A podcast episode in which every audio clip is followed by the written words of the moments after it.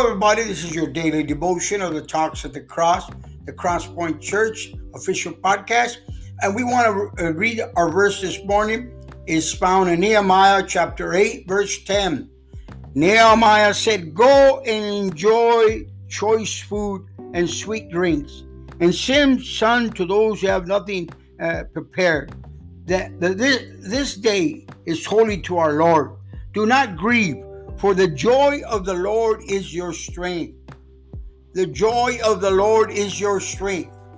Do not grieve. God is telling somebody right now. Let the joy of the Lord bring that peace and joy that you need. Lord, we thank you for reminding us this morning that your joy is our strength, God.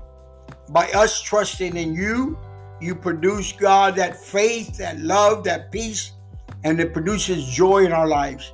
Bless my brothers and my sisters that might need a touch this morning to feel the fullness of the joy that you have for them. In Jesus' name we pray. Amen.